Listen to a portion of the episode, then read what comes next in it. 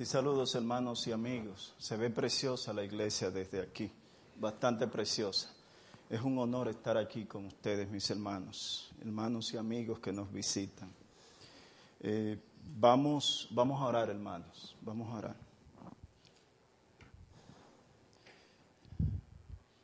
Padre amado, bendito sea tu nombre por siempre. Bendito sea tu nombre, Padre. Te pido, Señor, que en este momento tú nos ayudes en la predicación de tu palabra. Que tú quite cualquier distracción que nosotros tengamos. Que tu palabra transforme el corazón de los que no te conocen. Que sea predicada con desnudo, con tranquilidad, con pasión que nos ayude en todo momento, Padre, porque necesitamos de tu ayuda. Sin ti nada podemos hacer, Señor. Gracias, Padre, por este privilegio enorme, siendo yo un pecador, de predicar tu palabra, Señor. Ayúdame en todo momento, en el nombre de Jesús. Amén. Mis hermanos, en el día de hoy nosotros vamos a ver el libro de Mateo. Vamos a estar viendo los versículos del 16 al 36 pero voy a leer el capítulo completo para ponerlo en el contexto de este, de este pasaje tan importante de la Biblia. Nuestro hermano Dionaldo estuvo predicando el domingo pasado y él predicó desde el, el, mismo capítulo 23, el versículo 1 al 15. Hoy yo voy a predicar del 16 al 36. Vamos a leer todo el capítulo. Dice, entonces habló Jesús a la gente y a sus discípulos diciendo, en la, cátedra, en la cátedra de Moisés se sientan los escribas y los fariseos. Así que todo lo que es digan que guardéis, guardadlo y hacedlo. Mas no hagáis conforme a sus obras, porque dicen y no hacen porque atan cargas pesadas y difíciles de llevar y las ponen sobre los hombros de los hombres, pero, ellos ni con un dedo quieren moverlas. Antes hacen todas sus obras para ser vistos por los hombres, pues ensanchan sus filacterías y extienden los flecos de sus mantos y aman los primeros asientos en las cenas y las primeras sillas en las sinagogas y las salutaciones en las plazas y que los hombres los llamen rabí, rabí. Pero vosotros no queráis que os llamen rabí, porque uno es vuestro maestro, el Cristo, y todos vosotros sois hermanos. Y no llaméis Padre vuestro a nadie en la tierra, porque uno es vuestro Padre, el que está en los cielos ni seáis llamados maestro, porque uno es vuestro maestro, el Cristo. El que es el mayor de vosotros sea vuestro siervo, porque el que se enaltece será humillado, y el que se humilla será enaltecido. Mas hay de vosotros, escribas y fariseos hipócritas, porque cerráis el reino de los cielos delante de los hombres, pues ni entráis vosotros ni dejáis entrar a los que están entrando. Hay de vosotros, escribas y fariseos hipócritas, porque devoráis la casa de las viudas y como pretexto hacéis largas oraciones. Por esto recibiréis mayor condenación. Hay de vosotros, escribas y fariseos hipócritas, porque recorréis mal y tierra para hacer un prosélito, y una vez hecho, les, hacéis dos veces más hijos del infierno que vosotros. El 16 en adelante. Hay de vosotros guías ciegos que decid, si alguno jura por el templo no es nada, pero si alguno jura por el oro del templo es deudor insensatos y ciegos, porque ¿cuál es mayor, el oro o el templo que santifica al oro? también decís, si alguno jura por el altar no es nada, pero si alguno jura por la ofrenda que está sobre, él, es deudor. Necios y ciegos, porque ¿cuál es mayor, la ofrenda o el altar que santifica la ofrenda? Pues el que jura por el altar, jura por él y por todo lo que está sobre él. Y el que jura por el templo, jura por él y por lo que habita. Y el que jura por el cielo, jura por el trono de Dios y por aquel que está sentado en él. Hay de vosotros, escribas y fariseos hipócritas, porque diezmáis la menta, el eneldo y el comino, y dejáis lo más importante de la ley, la justicia, la misericordia y la fe. Esto era necesario hacer sin dejar de hacer aquello. Guías ciegos que coláis el mosquito y tragáis el camello. Hay de vosotros, escribas y fariseos hipócritas, porque limpiáis lo de fuera del vaso y del plato, pero por dentro estáis llenos de robo y de injusticia. Fariseo, ciego, limpia primero lo de dentro del vaso y del plato, para que también lo de fuera sea limpio. Hay de vosotros, escribas y fariseos hipócritas, porque sois semejantes a sepulcros blanqueados, que por fuera la verdad se muestran hermosos, mas por dentro están llenos de huesos de muertos y de toda inmundicia. Así también vosotros por fuera la verdad os mostráis justos a los hombres, pero por dentro estáis llenos de hipocresía e iniquidad. Hay de vosotros, escribas y fariseos hipócritas, porque edificáis los sepulcros de los profetas y adornáis los monumentos de los justos. Y decid, si hubiésemos vivido en los días de nuestros padres, no hubiéramos sido sus cómplices en la sangre de los profetas. Así que dais testimonio contra vosotros mismos de que sois hijos de aquellos que mataron a los profetas. Vosotros también llenad la medida de vuestros padres. Serpientes, generación de víboras, ¿cómo escaparéis de la condenación del infierno?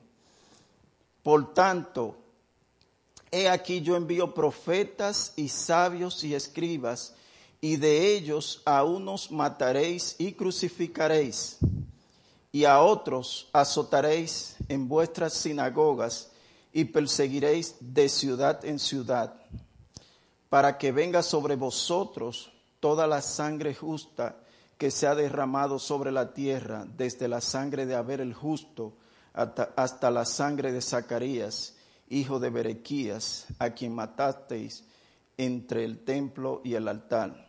De cierto os digo que todo esto vendrá sobre esta generación. Wow. Son palabras fuertes que hemos leído, mis hermanos y amigos.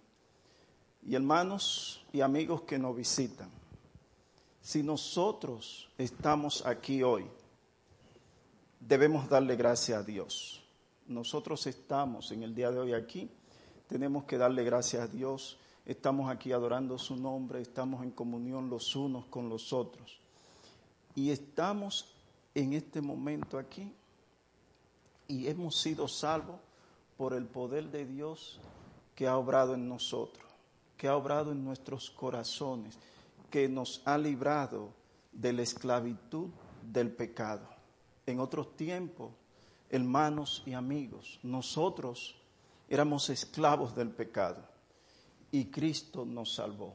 El poder de Dios obró en nosotros y nosotros ahora somos salvos. Dios Padre nos escogió desde antes de la fundación del mundo para que fuésemos hijos suyos por medio de nuestro Señor Jesucristo. Y nuestro Señor Jesucristo, por su obra redentora, nos libró, nos, nos libró de la ira de Dios Y el Espíritu Santo es el que produce en nosotros la regeneración. Nosotros teníamos un corazón, unos deseos, una voluntad que eran enemigos de Dios, que aborrecíamos a Dios, mis hermanos. Y el Espíritu Santo cambió nuestro corazón y como dice la palabra, un corazón de piedra lo convirtió en un corazón de carne. Dicho en otra palabra, antes éramos enemigos de Dios, aborrecíamos a Dios y ahora nosotros amamos a Dios, nosotros podemos ver la grandeza de nuestro Señor Jesucristo.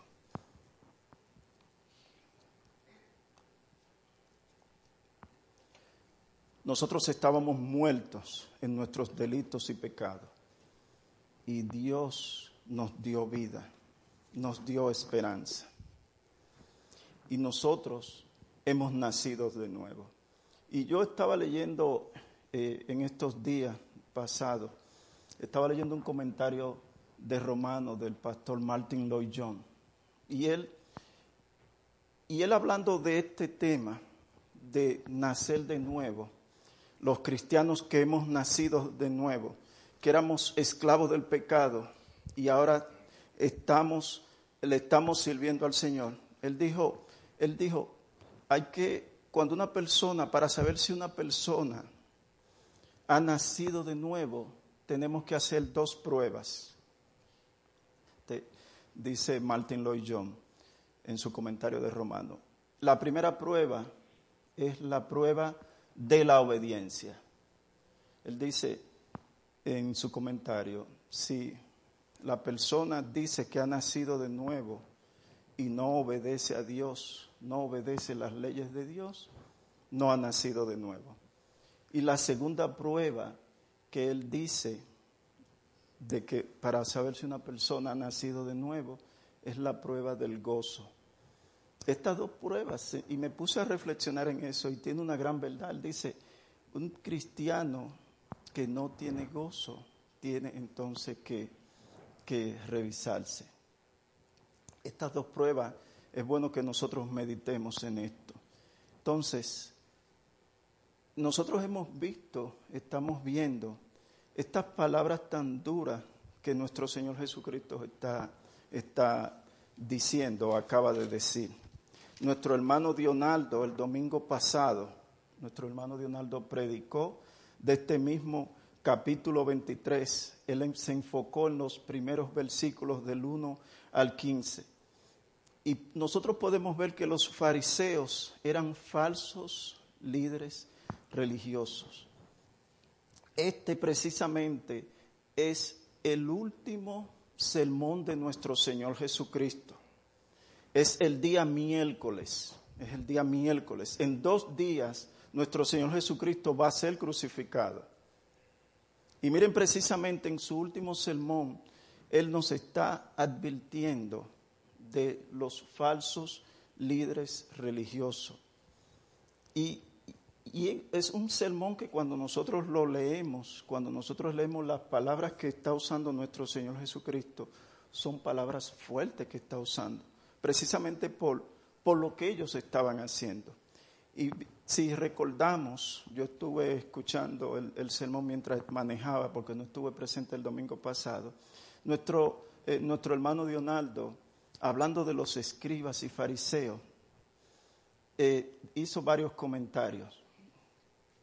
Decía que estos eh, falsos líderes religiosos nuestro Señor Jesucristo hacía hincapié que escuchen lo que ellos predican, pero no vivan como ellos viven. Escuchen lo que ellos predican, pero no vivan como ellos viven. Estos falsos líderes religiosos, mis hermanos, se, preocupaban por la apariencia externa. Se preocupaban por la apariencia externa. Ellos querían, los, los escribas y fariseos, mostraban una actitud de piedad, se mostraban como personas piadosas. Eh, el Señor, nuestro Señor Jesucristo, lo describe como sepulcros blanqueados.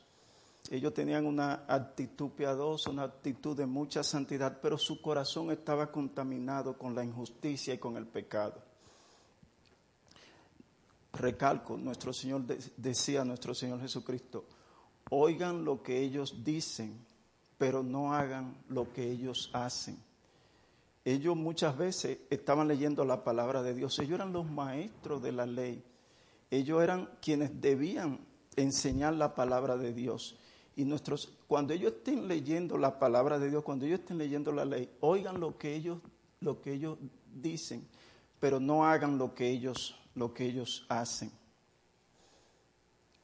Ellos buscaban gloriarse a sí mismos, los escribas y fariseos, ellos buscaban su propia gloria. Ellos no buscaban la gloria de Dios. Nosotros fuimos creados para la gloria de Dios, pero ellos buscaban su propia gloria. Eh, mostraban una apariencia de, piedad, como le dije, pero en el interior estaban corrompidos por la injusticia y el pecado.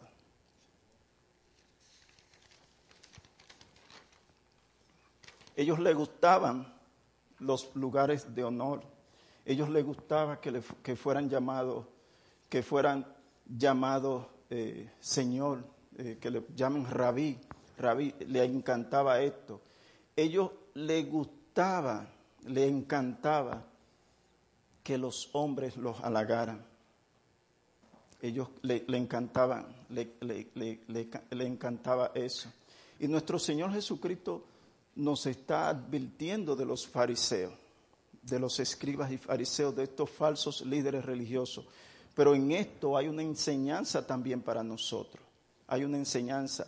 Estos escribas y fariseos cuando estaban orando, querían ser vistos por todos, querían que, que, las personas los halagaran. Cuando tú estás orando, cuando tú estás haciendo una obra, ¿sales tú corriendo a decirlo a todo el mundo? ¿O quieres tú que los hermanos se enteren que tú estás haciendo cualquier cosa que tú estés haciendo? Eso es importante que nosotros estemos reflexionando en esto. En el día de hoy nosotros vamos a ver tres puntos, mis hermanos. En esto que acabamos de leer, les recuerdo que voy a estar haciendo énfasis del versículo 16 al 36. Nosotros vamos a ver tres puntos, tres enseñanzas en estos versículos que leímos. Número uno, los fariseos y los juramentos. Número dos, los fariseos y el diezmo. Y número tres, los fariseos y su falsa piedad. Estos tres puntos vamos a ver. Los fariseos y los juramentos, los fariseos y los diezmos, los fariseos y su falsa piedad.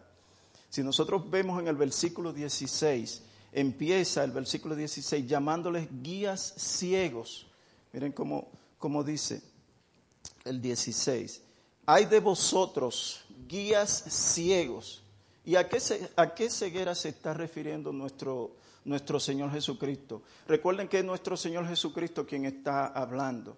Y, empieza con estas palabras, guías ciegos. Y es que estos falsos líderes religiosos, estos escribas y fariseos, estaban ciegos espiritualmente.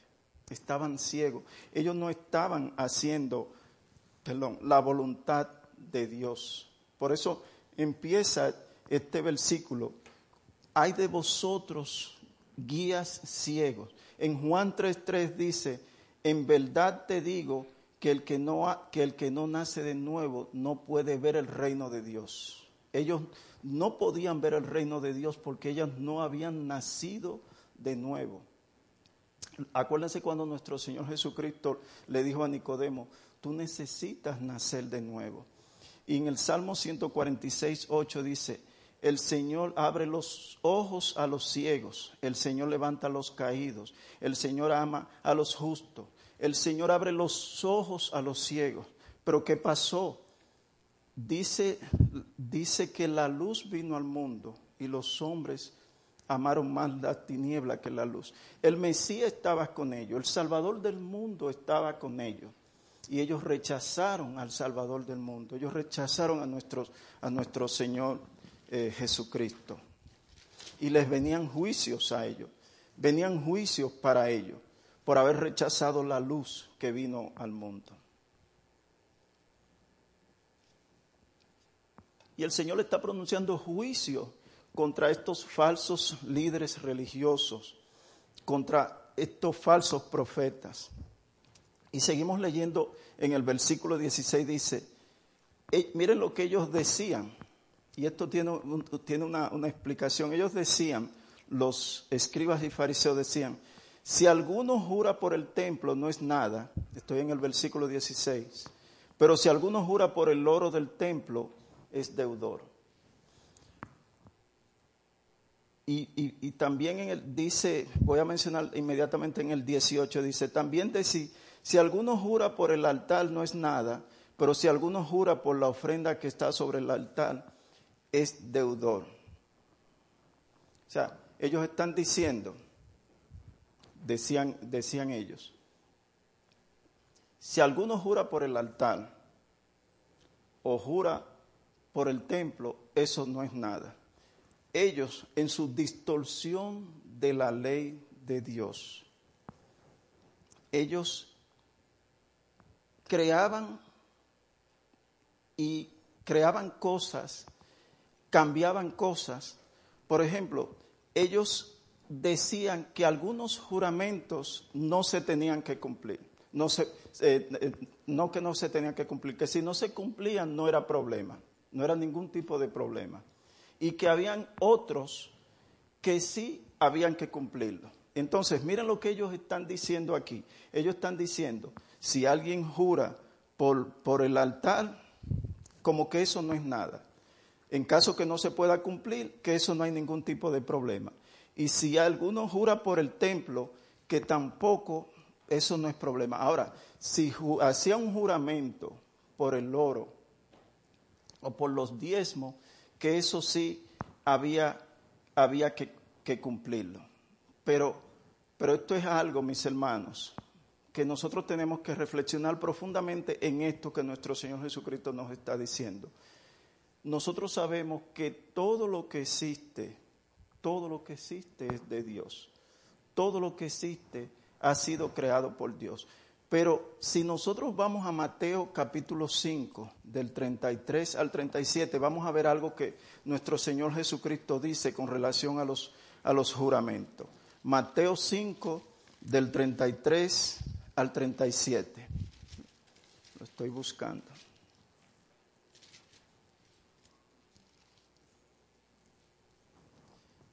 Dice, este es nuestro Señor Jesucristo hablando.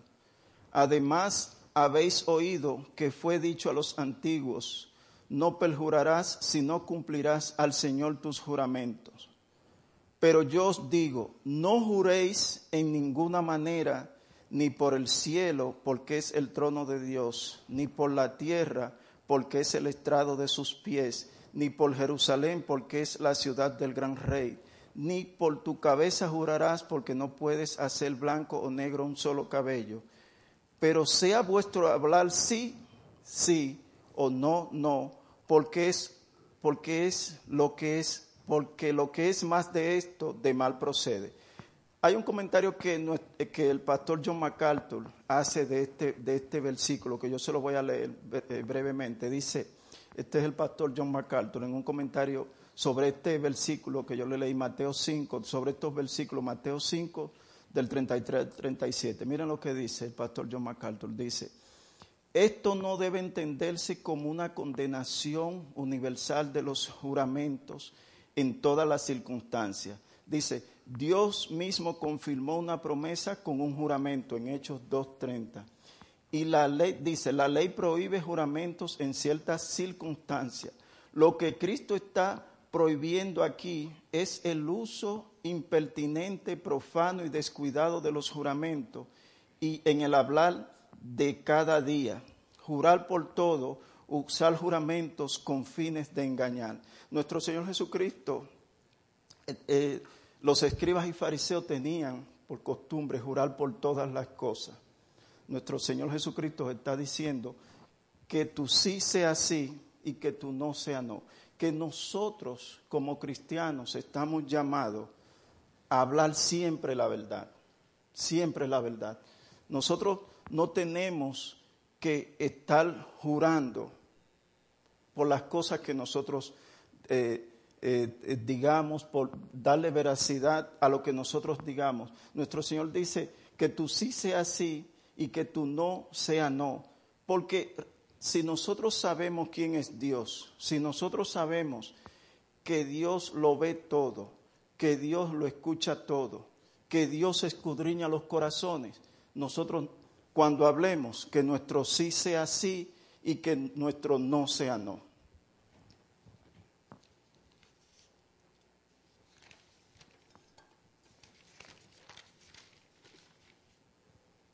Iglesia, cuando tú, cuando tú hablas, es tu sí, sí, es tu no, no. Estás tú siempre hablando la verdad. Nuestro Señor nos está diciendo que nosotros siempre debemos hablar la verdad. Inclusive, en algunas circunstancias, hablar la verdad no puede perjudicar, pero nosotros estamos llamados a hablar siempre la verdad que tú sí sea sí y que tú no sea no. Entonces, vamos a pasar al punto número dos, los eh, fariseos y los diezmos.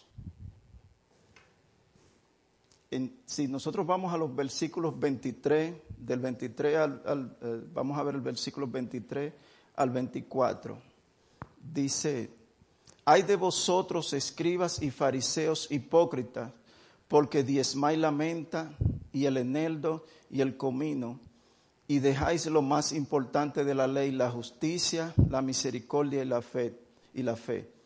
Esto era necesario hacer sin dejar de hacer aquello.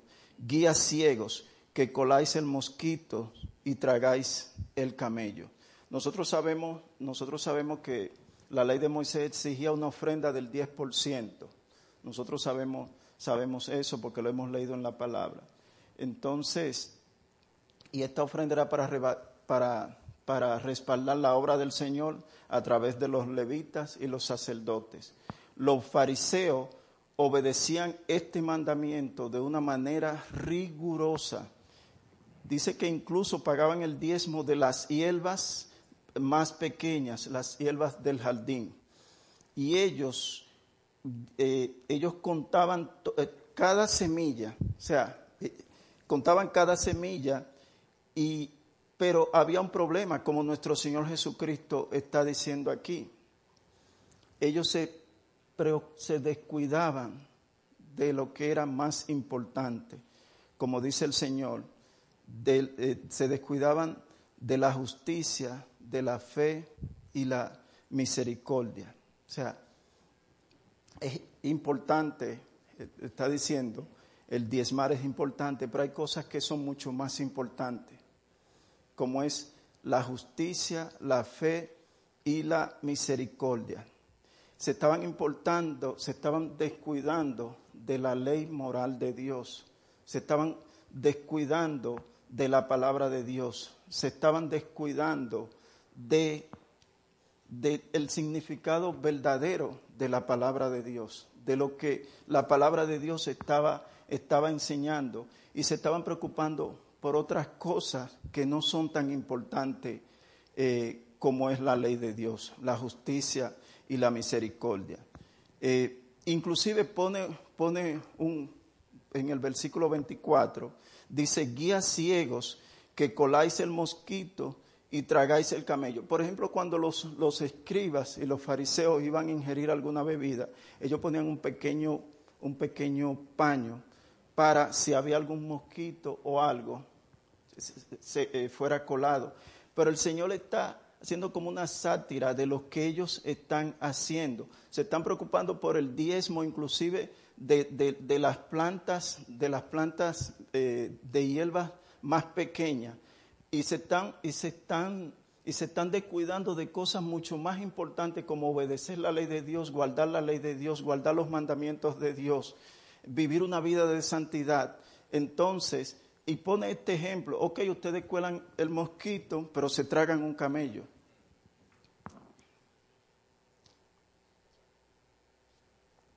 Y por eso está pronunciando juicio para, para los escribas y los, y los fariseos muchas veces, pero si nosotros leemos esto y pensamos en ellos en ese tiempo y no pensamos en nosotros en este tiempo, entonces leer esto va a entrar por aquí, como dicen, y va a salir por, por otro lado, por el otro lado, por nuestro otro lado de la mente. Si nosotros esta palabra no la aplicamos a la situación actual, si nosotros esa palabra como iglesia nos nos preguntamos qué el Señor nos está diciendo con esto, qué el Señor, qué, qué, nos está llamando la atención eh, eh, el Señor a nosotros. Estamos viendo lo que hacían los fariseos, pero ¿qué estamos haciendo nosotros como iglesia? ¿Qué estamos haciendo nosotros como iglesia? Muchas veces, mis hermanos y amigos, muchas veces se dice esto, bueno, ya yo fui hoy a la iglesia, ya yo diezmé, usan una palabra muy popular, yo estoy frío con Dios. Eh, muchas veces nos preocupamos por cosas que quizás no son tan importantes y no nos preocupamos por el hermano que está a mi lado, por ni siquiera saber cómo se llama. No nos preocupamos si un hermano no vino a la iglesia en llamarlo y preguntarle, hermano, ¿por qué tú no viniste a la iglesia? No nos preocupamos si hay algún hermano que esté en una situación económica difícil y nosotros ni siquiera nos enteramos. Y esto es lo que el Señor, nosotros tenemos que aprender de esto que sucedió muchísimos años y que nosotros como iglesia, nosotros tenemos, tenemos que que meditar en esto. Y pensar también, mis hermanos y amigos, que cuando, por ejemplo, algunas personas, cualquier persona dice, bueno, ya yo leí, hice mi devocional, ya no estoy diciendo que eso es malo, no estoy diciendo, no estoy, no estoy hablando, al contrario, hay que hacer su devocional. Cuando una persona tiene la mentalidad, bueno, ya fui a la iglesia, ya, ya diezmé, yo estoy bien con Dios sin proponérselo muchas veces, está viendo la salvación como que la salvación es por nuestras obras. Y la salvación no es por obra, mis hermanos y amigos. La salvación es por gracia, una gracia inmerecida por medio de la fe, la fe en nuestro Señor Jesucristo. Si nosotros estamos hoy aquí, si nosotros somos parte de la iglesia del Señor, esto es por el amor y la misericordia de Dios. No es absolutamente por nada que nosotros hayamos hecho. Nosotros no merecíamos ser salvos. Nosotros éramos aborrecedores de Dios, éramos enemigos de Dios y Dios nos salvó por su amor y su misericordia. Mis hermanos, esto es importante que lo entendamos como iglesia. No somos salvos por obra, somos salvos por gracia, por el amor de Dios, por su misericordia y por eso es que nosotros somos salvos.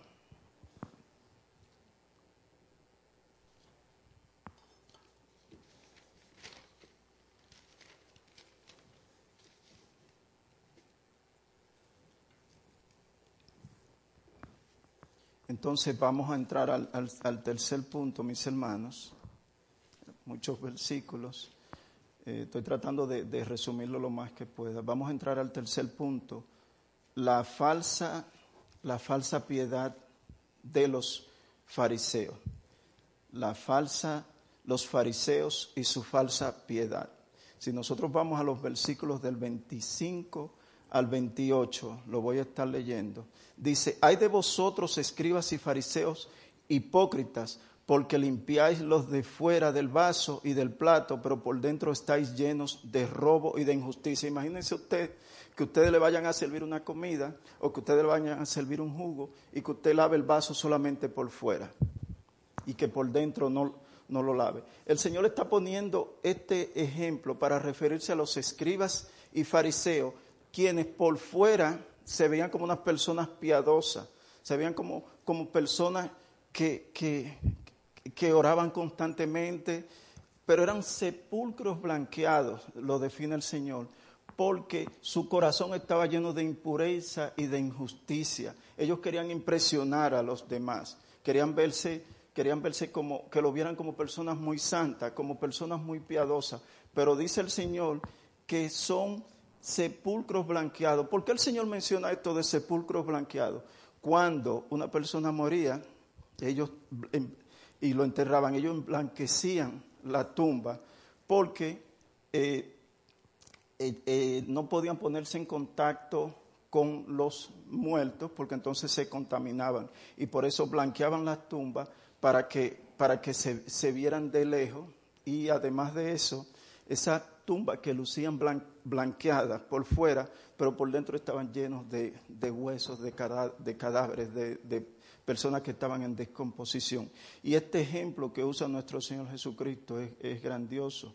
Dice, eran sepulcros blanqueados, refiriéndose a los escribas y fariseos que mostraban una personalidad piadosa, una personalidad eh, querían impresionar a los demás, eran hipócritas, que muchas veces utilizó esta palabra nuestro Señor Jesucristo, simulaban algo que no eran. Y mis hermanos, la hipocresía muchas veces está dentro de las iglesias. Y tenemos que cuidarnos, mis hermanos. Tenemos que cuidarnos, porque muchas veces podemos caer en esto, mis hermanos. Imagínense que muchas veces por salir de paso decimos, Dios te bendiga, mi hermano, pero es como algo como, como por salir de paso, como un saludo, como un saludo más. Muchas veces nosotros decimos, oh, voy a orar por ti, y muchas veces llegamos a la casa y no oramos. Oh, sí, sí, sí, estoy orando por ti, y no oramos.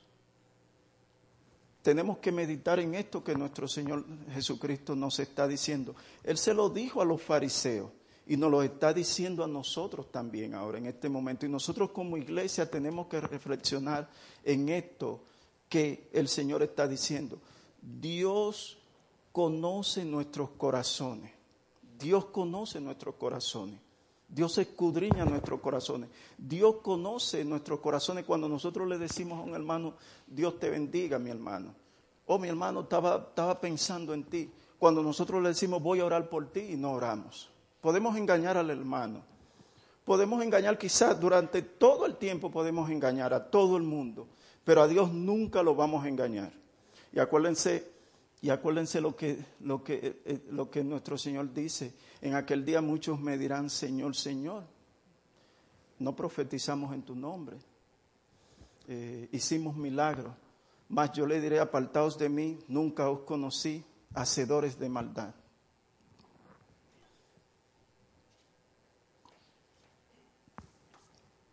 Y si vamos ahora, mis hermanos, a los, a los versículos seguimos viendo los, versículos del 25 al 28, dice, ah, ya hice el comentario sobre esto, dice, hay de vosotros escribas y fariseos hipócritas, porque sois semejantes a sepulcros blanqueados que por fuera a la verdad se muestran hermosos, mas por dentro están llenos de huesos de muertos y de toda inmundicia. Y oigan cómo dice, así también en el versículo 28, así también vosotros por fuera a la verdad os mostráis justos a los hombres, pero por dentro estáis llenos de hipocresía e iniquidad. Pero por dentro estáis llenos de hipocresía e iniquidad. Dios conoce el corazón. Dios conoce el corazón de nosotros. Nosotros podemos engañar a una persona, podemos engañarlo por mucho tiempo, pero a Dios nunca lo vamos a engañar. Tenemos que cuidarnos, mis hermanos y amigos, porque estas advertencias que el Señor le está haciendo a los escribas y fariseos, también se le está haciendo a nuestra, a nuestra iglesia.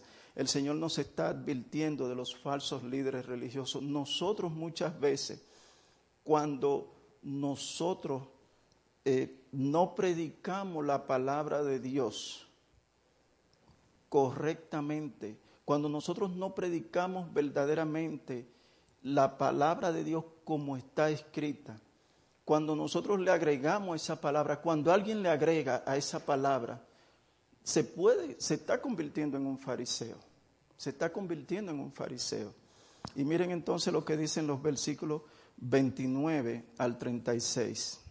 Dice, hay de vosotros, escribas y fariseos hipócritas, porque edificáis los sepulcros de los profetas y adornáis los monumentos de los justos, y decís, esto dice el Señor, dice, si hubiésemos vivido en los días de nuestros padres, eh, así, así, se están refiriendo los, los escribas y fariseos, no hubiéramos sido sus cómplices en la sangre de los profetas. así que dais testimonio contra vosotros mismos. Ellos dicen, oigan, e, e, estos escribas y fariseos decían, si hubiésemos vivido en los tiempos de nuestros antepasados, de nuestros eh, eh, padres, no hubiésemos hecho lo que ellos hicieron, pero, pero ellos estaban maquinando para asesinar a nuestro Señor Jesucristo. Y oye, cómo ellos se están presentando. Miren, préstenle, miren cómo dice, dicen los escribas y fariseos, si hubiésemos vivido en los días de nuestros padres, no hubiésemos sido sus cómplices en la sangre de los profetas. Y el Señor le dice, así que dais testimonio contra vosotros mismos de que sois hijos de aquellos que mataron a los profetas. Y vosotros, también llenad la medida de vuestros padres, serpientes, generaciones de víbora. ¿Cómo escaparéis de la condenación del infierno? Dice el Señor, dice, por tanto, aquí yo os envío profetas y sabios y escribas, y de ellos a unos mataréis y crucificaréis, y a otros azotaréis en vuestras sinagogas. Ellos están diciendo que no, que no, que ellos no van a hacer, que ellos no van a hacer lo que hicieron sus antepasados, y ellos estaban maquinando para asesinar el Salvador del mundo, el Mesías. En dos días iba a ser nuestro Señor Jesucristo crucificado. Esto que el Señor está diciendo ocurrió el miércoles, el miércoles, y en dos días Él iba, él iba a ser eh, crucificado. Entonces dice, sigue diciendo nuestro Señor, eh, dice que a unos crucificaréis, a otros mataréis y a otros azotaréis en vuestras sinagogas y perseguiréis de ciudad en ciudad para que venga sobre vosotros toda la sangre justa que se ha derramado sobre la tierra. Nosotros, mis hermanos, hemos visto, eh, en el día de hoy nosotros hemos visto los fariseos y los juramentos. Nosotros hemos visto los fariseos y los diezmos y nosotros hemos visto la falsa piedad de los fariseos y su falsa piedad. Entonces, vamos a hacer unas cuantas aplicaciones de esto que nosotros hemos leído. Como siempre, ¿qué vamos a hacer con estas palabras? ¿Qué nosotros vamos a hacer con estas palabras que el Señor nos ha dado en el día de hoy? Van a hacer estas palabras como yo fui al, culto y hablaron de Mateo 23 y ya nosotros como iglesia, ¿qué nosotros tenemos que sacar de estas palabras que el Señor Jesucristo nos está diciendo, que el Espíritu Santo nos ha dicho en el día de hoy? Cuando nosotros leemos la Biblia, nosotros tenemos que aplicar lo que nosotros hemos leído.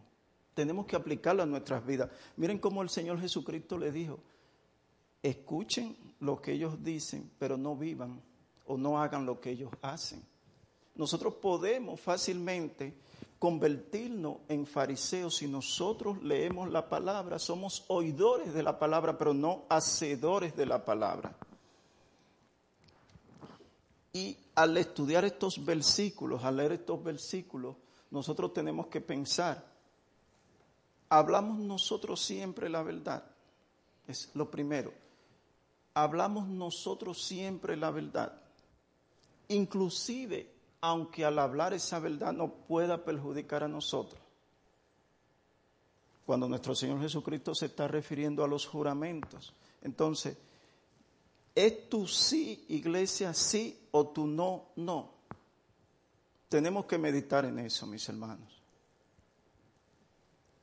¿Vives tú entendiendo que nosotros somos salvos por gracia? ¿Entiende tú, iglesia, esto que nosotros somos salvos por gracia, por el amor y la misericordia de nuestro Señor Jesús?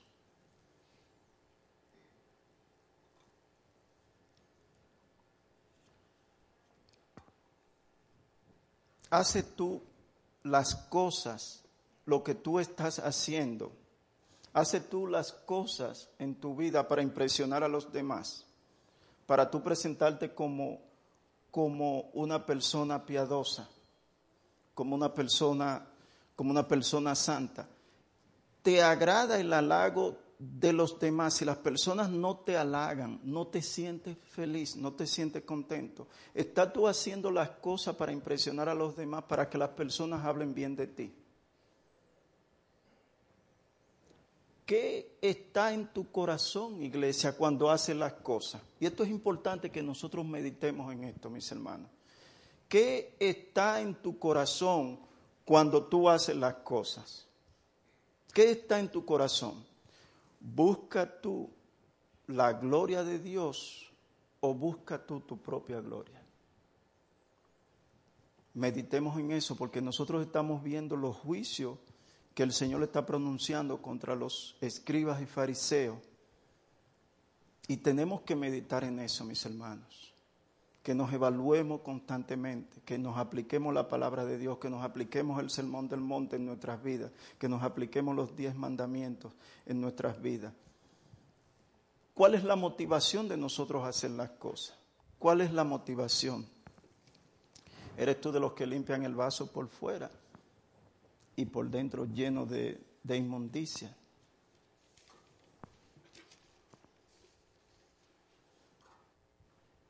¿Cómo está tu corazón? Recuerda que Dios conoce los corazones. Dios conoce los corazones. Dios conoce mi corazón, Dios conoce tu corazón. Nosotros podemos engañar a una persona todo el tiempo, pero a Dios no lo vamos a engañar ni, ni una sola vez las personas que están sin, sin el Señor, eh, es importante que entiendan que solamente en Cristo hay salvación. Solamente en Cristo, en ningún otro hay salvación. Y que tú tienes que arrepentirte de tus pecados. Arrepentirte de, de tus pecados y reconocer que solo Cristo te puede salvar ven en arrepentimiento y fe a nuestro Señor Jesucristo. Y yo quiero, yo quiero eh, terminar con, con, con, el mismo ejemplo que dio el pastor Martin Lloyd John para saber si una persona ha nacido de nuevo, la prueba de la obediencia y el gozo. Que nosotros como iglesia hagamos esa prueba en nosotros. La obediencia y el gozo. Una prueba sencilla cuando estemos, cuando estén en su casa, cuando que nosotros apliquemos esa prueba a nosotros mismos. Obediencia al Señor y el gozo en el Señor. Mis hermanos, vamos a orar. Eh, por favor, cuando termine el culto, no, no se vayan inmediatamente quedémonos unos 5 o 10 minutos para nosotros conocernos, saludarnos. Por favor, vamos, esperen 5 o 10 minutos hasta que nos saludemos y nos conozcamos mejor, porque hay personas nuevas en el día de hoy. Vamos a orar. Señor, gracias por tu palabra, gracias por tu amor, por tu misericordia. Eh, Señor, permite que, estas palabras lleguen al, al corazón de, todos nosotros, que podamos aplicarla en nuestras vidas. Eh, ayúdanos, Padre, a ser honestos contigo. Ayúdanos, Señor, a vivir en santidad, a guardar tu palabra, Señor. Aléjanos de las tentaciones. Padre, ayúdanos a conocerte cada día más. Gracias, Señor, en el nombre de Jesús. Amén. Estamos despedidos. No se vayan, vamos a conocernos unos cuantos minutos.